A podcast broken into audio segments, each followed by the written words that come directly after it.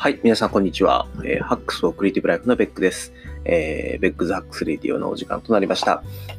はい、えー、こっちの入り方の方が、やっぱりしっくりきますね。はい。で、えっと、今日はですね、第9回ということで、え時間の有限性とアホなことがしたい欲求というお話をさせていただきたいと思います。はい。まあ、自分でもよくわからないタイトルやなと思いながら、えっとですね、まあ、まずちょっと今日なんですけど、あの、実は昨日の夜子供を口ぐらい寝かしつけてから一緒に寝落ちをしてしまいましてですね、かなり中途半端な時間に起きました。あの、3時ぐらいに起きたのかな。で、まあ、ちょっといろいろやって、やりながらというのとちょっとグダグダしてたんですけども、あのー、まあ、あの、この収録する前にだいたい30分ぐらいかけて、こんなこと話そうかなっていうのを書き起こしてから収録をするので、だいたい準備3、40分で、喋るのを15分から30分で、だいたい一発撮りで撮っちゃうので、えっと、まあ、なので結構いつもグダグダな感じの収録になっちゃってて申し訳ないなと思うんですけれども、まあ、そんな感じで1時間ぐらいかけて収録を行っております。はい。で、えっと、まあ、今ですね、その3時に起きた瞬間にもう眠いなと思いながら、まあでも、もうちょっと寝ようかな、どうしようかな。うん、まあでもこれ、ポッドキャスト収録チャンスと思って、えー、まあ、言って思ってしまうぐらいちょっとポッドキャストにハマっているわけでございます。はい。でですね、えっと、ちょっと先週、まあいろいろですね、自分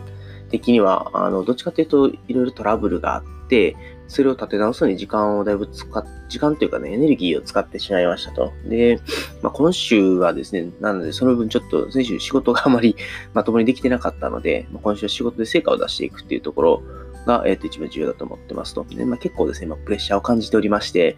で、個人的にはもう二度とあんな辛い状況になりたくないなっていうのがあるんで、まあ、しっかりちょっと成果出していこうかなっていう感じで、まあ、ちょっとですね、金、金曜日じゃないや、えっと、まあ、月曜日ですね、この3連休明けて、月曜日から緊張を仕掛けている状態でしたと。で、今、まあ、火曜日を迎えまして、もう頑張るしかないなっていう状況です。で、えっと、まあ、そういうこともあって、ちょっと3時に起きて、ああ、どうしようかな。でも、ポッドキャスト撮りたいけど、特に今まだ何も話すこと決めてなかったなと思ってたんですけど、よし、もう収録してしまおうということで、えー、収録することにしました。はい。で、まあ、ちょっと今5時ちょっと過ぎなんですけど、まあ、あわよくば、これを一発撮りで終わらせて、ランニングにでも行けたらいいなと考えております。はい。だいぶ頭おかしいですね。はい。で、次なんですけど、じゃあ、えっと、本題の方入りましょう。で、今日のテーマは時間の有限性についてですね、ちょっと、寝起きなの、寝起きでもないのかも、寝起きから2時間経ってるんですけど、ちょっと鼻がなんか詰まってる感じの声で申し訳ないんですけれども、えっと、今日のテーマは時間の有限性についてです。で、えっと、まあ、この年齢になってくるとですね、そろそろあの人生の終わりの方をですね、ちょっと意識しだすんですね。で、今、あの36歳でもうじき37歳なんですけれども、これってね、もう立派におっさんやろと、あの、井戸さんがコメントでくれてたんですよ。アラフォーのおっさん泣かせるとかみたいな、ああ、もう俺やっぱアラフォーのおっさんやねんなって、客観的にもですね、ちょっと、えー、思いまして、うん、いや、おっさんか、おっさんやな、やばいわ、おっさんなってもうた、みたいな感じでね、えっ、と、思う日々でございます。で、えー、まあでもそういうのがちょっとね、冗談半分で、えっ、と、実際、じゃあ自分が今仕事とかで見たときに、能力的にも経験的にもね、やっぱり結構、まあ、ピークというかね、あの、非常に良いところにいて、まあ、最前線で立っていて頑張っててっていうところかなと思ってますと。で、まあ、あの、すごいね、今の僕にしかできへんことってやっぱあるなと思ってて、それを成し遂げたいというかね、やっぱり、まあそういう意味では、あの、今かなり挑戦的なことをいろいろやってるんですけど、それをぜひね、成し遂げたいっていう思いが強いですと。で、こうやって多分ね、5年前の僕にもできへんかったし、5年後の僕はまあいけるかもしれないけど、10年後の僕って多分できないだろうなっていう。なんで今、この37歳っていう時にしかできへん仕事っていうのをすごいやりたいなっていう思いが強いです。で、まあ、あとね、あの、20代の時って、あの、どんなにね、辛くてもですね、まあ、あと仕事がつまんなくてもですね、将来に希望を持つことができましたと。で、あのー、まあ、何回かね、やっぱり絶望しかけたこともあったんですけど、やっぱり20代って時間が後ろにいっぱいあるっていう思いがあるので、あのー、将来にね、希望まあ、やっぱ希望しかなかったかなと思います。まあ、希望を持つことで、あの、強くなれたっていうのもあるんですけど、まあ、希望が多かったかなと思います。で、30代のね、大半は、あの、上司に恵まれたおかげですごい時間僕過ごしてたんですけども、あの、今、30代の後半に差し掛かりまして、えっと、今ね、ちょっと将来に希望を抱くみたいな感じはやっぱりちょっとなかなかない、持てない、持てなくなってきたなと思ってます。で、まあ、今、再び、ね、人生の試練といいますかね、チャレンジをしているところなので、まあ、あのまあ、その、なんですかね、変にこう、まだ先があるとか未来があるとかっていうんじゃなくて、やっぱりここが自分としては勝負どころやなと思って、えー、仕事、そういう挑戦に向かって頑張っているところでございます。で、えっと、このね、時間の有限性についてちょっと思うことを述べておきたいと思うんですけど、まず自分自身についてですね、えっと、まあ、ちょっと先ほど仕事のところでも述べてたんですけど、あの自分の人生の中で、まあ、ちょっとね、今、もう一回大きいチャレンジをしたいというかね、あのまあ、と思ってちょっと大きい決断を一個しました。で、えっと、なんかね、あの、こういう言い方が本当に正しいかわからないんですけど、今僕はね、結構自分の人生を変えたいなという思いが強いです。で、えっと、37歳っていう年齢をね、もうちょっと直視をすると、何かを変えるなら、自分の人生をガラリと大きく変えるなら、やっぱ今が、まあ、最後のチャンスというとあるかもしれないですけどね、なんか、やっぱ今、やるしかないなっていう思いがすごい強いですと。でなので、ここ2ヶ月ぐらいダイエット頑張ってるのも、あの僕30代って大半を太ってる状態で過ごしてきたんですね。まあ今も当然太ってるんですけども、で、なんか人生変えたいなと思った時に、なんか、うーん、なんか見た目がね、どうこうっていうことはまあないとは思うんですけど、でもやっぱり、なんか見た目も含めて自分がガラリって変えられたら、なんかすごいいい違うんだよ。この先の人生変わってくるんちゃうかな、みたいな、なんかこう、いや、淡い期待もあるんですけど、あの、ま今までですね、自分が、社内やんって済ましてきたんですね。うん、運動する時間ないしとか、あの、ね、食事もそんな野菜ばかり食ってたら力出えへんし、みたいなことを思って、あの、やっぱりね、なんだかんだダイエットというかね、大丈夫減らそう減らそうと思ってたけど、それがなかなかそういう行動に結びついてなかったのかなって思うところがあるので、まあ、今、あのそういう意味では、いろんなプライオリティを差し置いて、結構ダイエットの部分に振り向けてるところがあるので、まあ、そこは、あの、まあ、一つ大きな変化であり、まあ、僕の中で自分を変えたいと思ってる、まあ、一つ、まあ、特徴的な、まあ、行動といいますか、特徴的な取り組みの一つかなと思います。で、あと、ちょっとランニングとか筋トレとかもやってるんですけども、あの、それは最初はね、あの結構、あの、まあ、自分の中で結構プレッシャーが大きかったんで、あの、このままやとちょっと自分潰れるなと思ったんで、あの、戦っていけるような体と心を作ろうという思いもあって、結構8月無茶なトレーニングというか、無茶というよりは今まで全然トレーニングの習慣が潰れてたところをもう一回立て直すということをやって、結構トレーニングのま習慣を意識的に作ったっていうのがあるんですけど、まあ、まだまだですね、ちょっとこの戦う体と心ができているとは言い難い状況なので、あのしっかりですね、えっと、まあ、やっぱこれもね、なんだろうな、努力するしかないんでしょうね。あの、今だとまだ心が弱っているところがあるので、まあ、それをしっかり立て直していくっていうことと、まあ、負けない強い気持ちを作るっていうのはですね、あの、まあ、しっかり、しっかりと言ったらあれですけど、はい、培っていければなと思っております。まあ、どうやったら気持ちで強くなるかなって悩み中です。はい。で次に家族についてですね。で、まあ、一応僕、割と子供のこと大、割と子供のこと大好きで、まあ変な表現ですけど、子供のことが大好きで、あの、生まれてから0歳、1歳、2歳、3歳、4歳ってね、それぞれの時代を過ごせるのはもうその時しかないなっていう思いで子供と接してきたと思ってます。まあ、うちの奥さんからすると全然あの時間取れてないっていうふうに言われるので、まあ、まだまだね、足ってないとは思うんですけど、でもやっぱり、その時々で自分ができる限りのことはやってきたかなという思いはあります。で、ね、いつかね、あの子供、まあ、息子がね、あの、僕らの元から自立して自分の人生を歩んでいくっていうのもあるだろうし、まあ、そうこまでいかなくても、あの、相当くらい未来に、今みたいにパパ遊ぼうって叩き起こしてくれるっていうこともなくなると思うので、まあ、やっぱりそうなる前に今の息子と過ごせる時間っていうのを大事にしたいなという思いがすごい強いです。で、あとですね、あの、まあ、祖父母も他界してるんですけれども、今度両親の方もね、もう何何若くなくなってきていて、あの、すごいちょっと後悔が一個だけあって、あの、昔祖父がですね、あの、社会で、社会人になって、まあ、3年目、4年目ぐらいで亡くなったんですけど、まあ、すごい昔僕のことを、まあ、よくしてくれたというかね、あの、可愛がってくれて、いろんなものをくれた祖父だったんですけど、結局、まあ、大学生になって、ね、社会人になって、全然、こう、恩返しとかができないままに、まあ、祖父を亡くしてしまったっていうことに、本当に心底後悔をしましたと。で、なので、まあ、それ以来、まあ、僕もできるだけね、親孝行しようしようしようと思いながら、まあ、なかなかできてないことも多いんですけど、まあ、それでもやっぱり昔に比べて意識的に、あの両親に何ができるかなっていうのを考えながら、まあ、生きるようにはしていますと。まあ、そういうことも、やっぱり自分の年齢だけじゃなくて、周りの年齢っていうのも当然上がっていくので、まあ、そこを今よく考えるようになってきましたね。で、あとですね、まあ、ちょっと今の時代を、まあ、どう生きていこうかなっていうちょっと部分なんですけども、あのー、まあ、とはいえね、なんかあんまりそういう年齢のことを考えたりとか、まあ、昔はとか過去に縛られて、あのー、その場に踏みとどまってたら全然意味がないので、やっぱり、やっぱりこれから、まあ、未来に対してどうやってアクションを取っていくかということを考えないとなというふうに思ってます。で、あの、まあ、統計的には、まあなん、なんだかんだまだ30年ぐらいは生きられると思いますし、あの、40代、50代っていう年齢が、じゃあ、もうダメなのかっていうと、全然そんなことはないと思ってて、まあ、それ、その時代その時代にあった活躍とかね、あのー、まあ、例えば家族との接し方っていうのもやっていければなと思ってますし、まあ、なんだかんだ言ってもあと30代もあと3年残ってるんで、あの、今からそんな先のことに案じてても仕方ないなと。で、まあ、一応、まあ、それなんで時間の有限性っていうのを思うときに、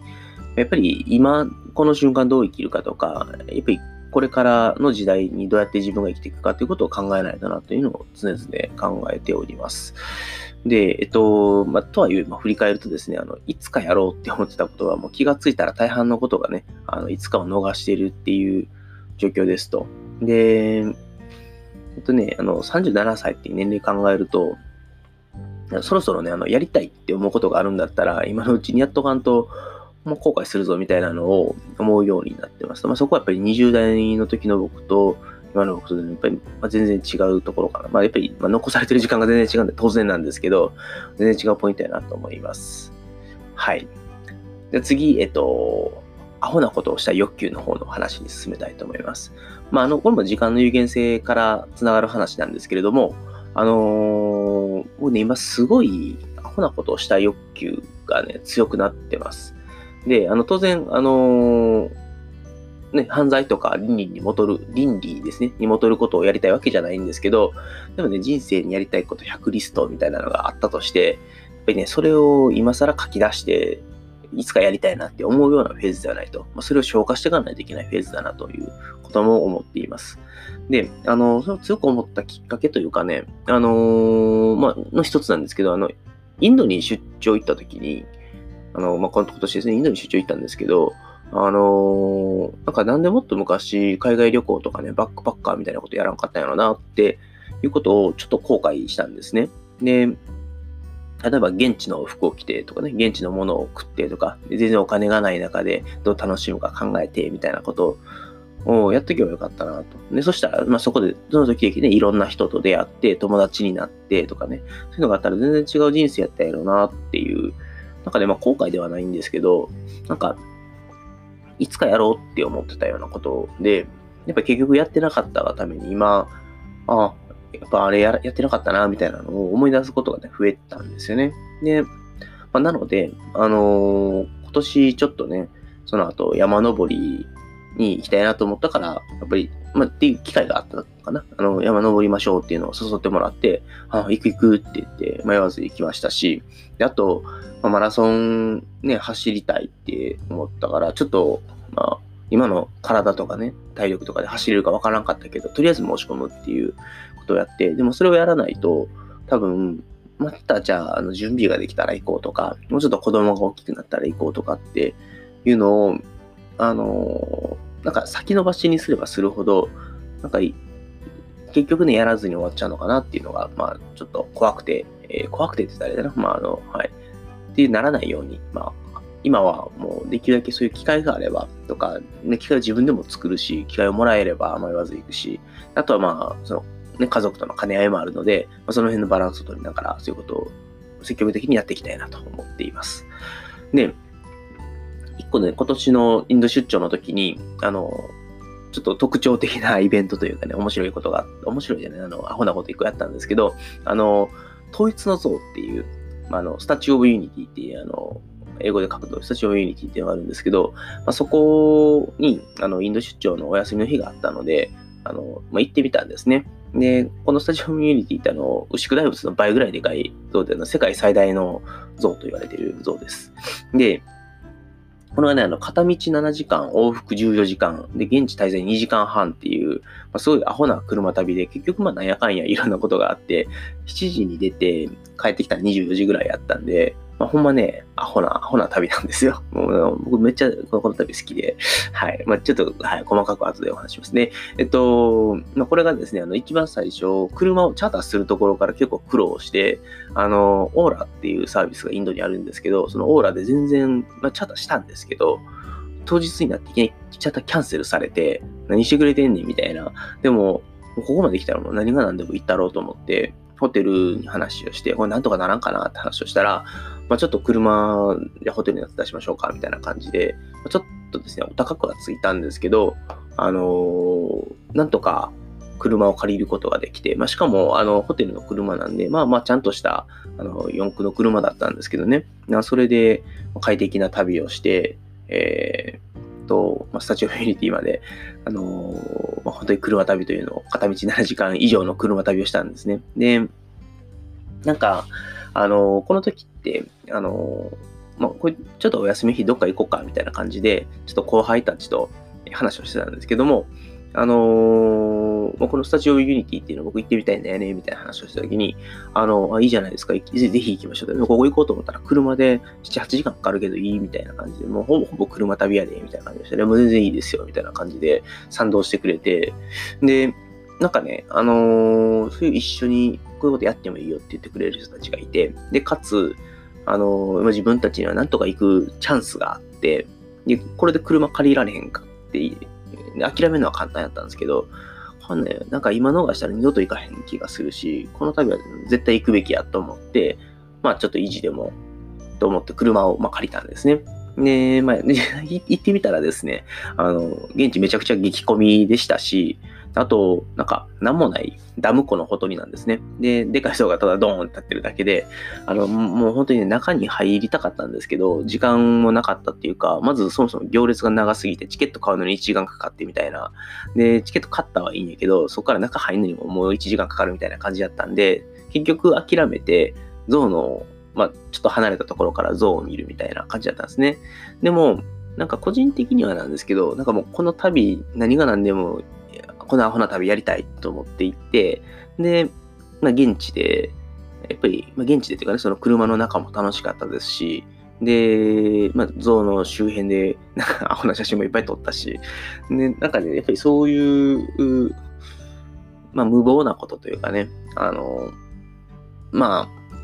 まあ、ほんとね、あの、これね、言葉で表すの難しいんですけど、ほんまね、最上級のアホな旅やったんですよ。これね、多分僕の人生の中でも相当上位3位、いや、今はもしかしたら1位でもいいかもしれんぐらいのアホな、最上級のアホな旅でしたね。いやもうこういうことね、ぜひやっていきたいっていう、あの、一番いい例かなと思います。で、えっと、まあちょっと、まあ話が、えー思い出話になっちゃったんで、少し話を戻すと、今、じゃあ自分が何を思ってるかっていうと、あのー、とにかく後悔をしないように人生を楽しんでいきたいなと思ってますと。で、まあ言うてもね、3、40年経ったら僕も多分死んでますし、3、40年、もうちょっと生きるかもしれないな。まあ、まあ、4、50年経ったらね、死んでまうでしょうし、で、まあ、ある程度若くてエネルギッシュに動けるっていうのはね、まあ、今のうちかなって思いながらも、もう若くないぞと いう思いにも苛まれておりますと。で、まあでもね、今はまだちゃんとトレーニングして鍛えたら、20代にも負けへん体力つけられるし、で、まだまだですね、挑戦できるフィジカルがあるんだったら、まあ今のうちにできることをね、やっていこうかなと。なんで、まあできなくなったことも多分あるんですよ。でもあるんですけど、それはもう置いておこうと。で、今自分ができる、挑戦したいと思うことにしっかり挑戦していくということができればなと思ってます。で、えっと、まあ、ただ、あの、自分がやりたいことを優先して、ちょっと家族とかね、仕事とか、まあ、他のことを含めて、なんか後悔が出たらダメなので、まあそういうところはちゃんと、えっと、抑えつつっていうのと、まあ、やっぱり家族のことも含めて、やっぱり時間の有限性っていうのは考えていきたいなと。まあね、家族もいつまでも若くはないし、親もいつまでも若くないし、子供もいつか自立するし、で、仕事もね、今の能力でできるのは今のうちだけだし、ね、やっぱり20年後に今のパフォーマンス出るかっていうのが出ないしね、みたいなところもあるので、やっぱり今しかできないこと、でこの先でこういうことやりたいっていうのを考えていって、えっと、後悔のないようにね、かつアグレッシブに、ちょっとアホなこともやっていければなと思っています。はい。じゃあ、えっと、まあ、本編これで終了とさせていただいて、まあ、最後小話なんですけど、まあ、ちょっとスタジオユニティの話が出たんで、インドの思い出を少しお話ししておきたいなと思うんですけど、あのまあ、今回のインドの民族衣装のクルータパジャマっていうのは4着買ったんですね。で、まあ、これがあまりにも似合いすぎて、やばいインド人が止まらないって話は第2回でやったんですけど、あのまあ、このクルタを着て、まあ、お休みの日にお出かけしたりとか、あの、まあ、夜どっかご飯を食べに行ったりしたんですけど、あの、サラファーマーケットっていうところに、えー、まあ、行ったんですね。あの、インド、インドールという街の。で、そこでファイヤーパンっていう燃えてるパンを、まあ、食べるっていうことをやりましたと。で、こうスモークパンっていうあの煙がファーって出てるパンを食ったりとかっていうね、なかなかあの面白い場所ですけど、このサラファーマーケットというところがまあ非常に良い、なんていうんですかな、フォトジェニックな感じのですね、あの、良い地でして、まあ、ここで、あの、いろんな食べ物を食べてみたりとか、まあ、インド、インド感を感じてみたりとかして、なかなか楽しかったんですね。で、あのー、まあ、結構インドってインド、インドというかインドールっていう街が、あの、どっちかっていうと、昔の発展途上の日本みたいな雰囲気。僕ちょっと80年代生まれなんで、60年代、70年代知らないんですけど、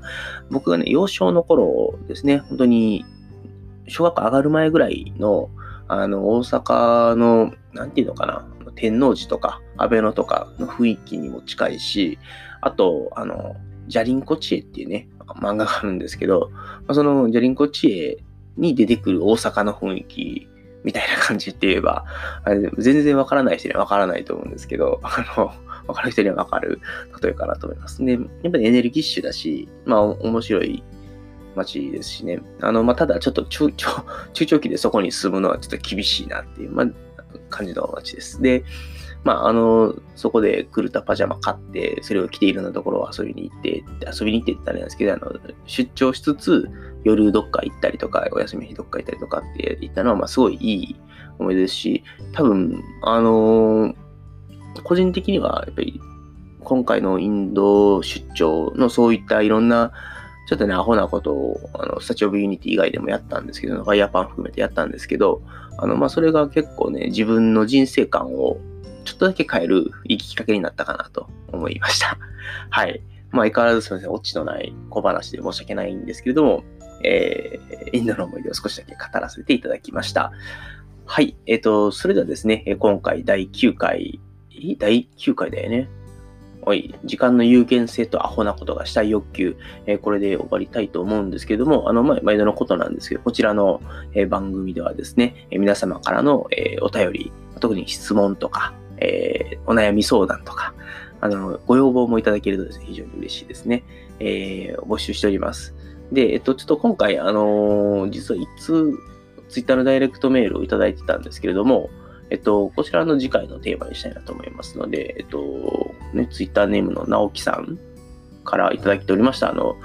えー、まあ、ちょっとタスク管理か、クラウドツールとかをどうやって仕事で使ってきますかみたいなのをいただいてたんですけど、こちらの次回の、えっと、メインテーマとさせていただきたいと思いますので、えっと、まあ、今回、あの、こういう